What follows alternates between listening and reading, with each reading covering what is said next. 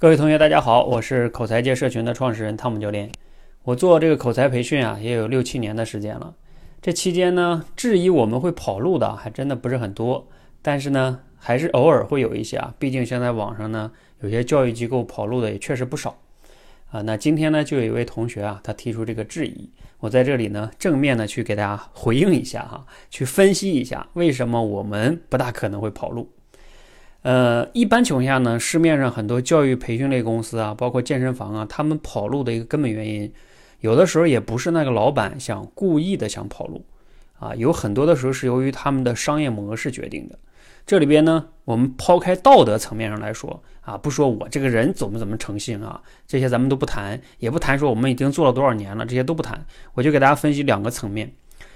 之所以跑路，就是由于资金链要断裂了，他玩不转了。为什么会断裂呢？原因在于，一般情况下的教育机构，他花大量的钱去投广告，在各种平台去花大量的钱投广告，比如说投一千万下去啊，获取了几万个这种数据，然后他就要有销售团队进行强转化，可能转化出来一千五百万或者两千万，有的甚至连一千万都转化不出来，那他就要靠后端的续费再去赚钱，但是呢，后端万一续费不上来。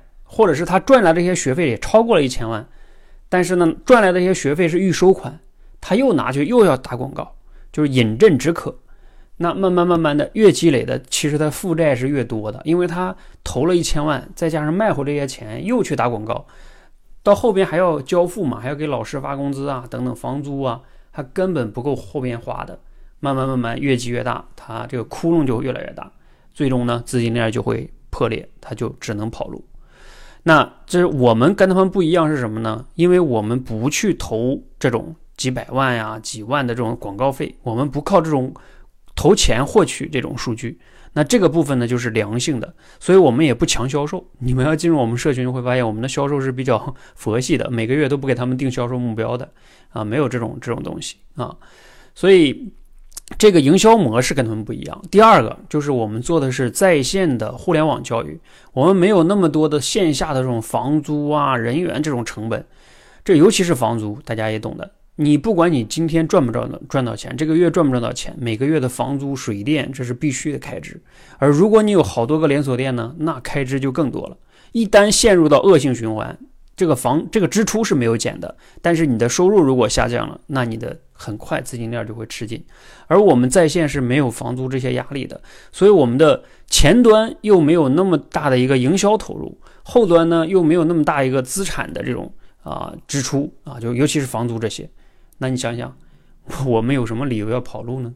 啊，所以大家哪怕你不满意，我们给你退费都没有关系。啊，所以没有必要去跑跑路的。从商业模式上来说，我是给你们从商业模式上分析，没有说我们道德上这些东西哈。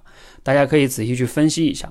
而且呢，我们没有像市面上有一些教育机构啊，他们卖的那种产品有什么啊？你上了多少久之后，百分之百给你返学费，这种模式绝对不健康的。因为你在我这儿学完了，我服务完了之后，我还要把学费全都返给你，这只能是诱惑你去报名。但是他怎么可能都返给你？都返给你，他的成本怎么去 hold 得住呢？这也是不健康的，啊，所以我们从来不会承诺你返学费这件事情，啊，你学了就是学了，我们总只是要去，呃，解决的问题是你花了这些钱能不能帮你去解决问题，啊，这个才是关键。好，希望大家可以理性的去分析哈，啊，去判断一个机构到底能不能跑路，你觉得我们呢？啊，如果有我们的老学员啊，欢迎在下边留言啊，说一说你在我们这学了多久了，认识我们多少年了。啊，这也是我们的客户见证哈，这方面也是非常好的。另外，大家可以去网上搜索一下这个公司的一些过去，像我们做六七年了，它这个网上的评价呀，对吧？如果有很多负面评价，那你就要小心了。好，希望呢帮大家擦亮眼睛，选对一个好的啊口才机构、培训机构。谢谢。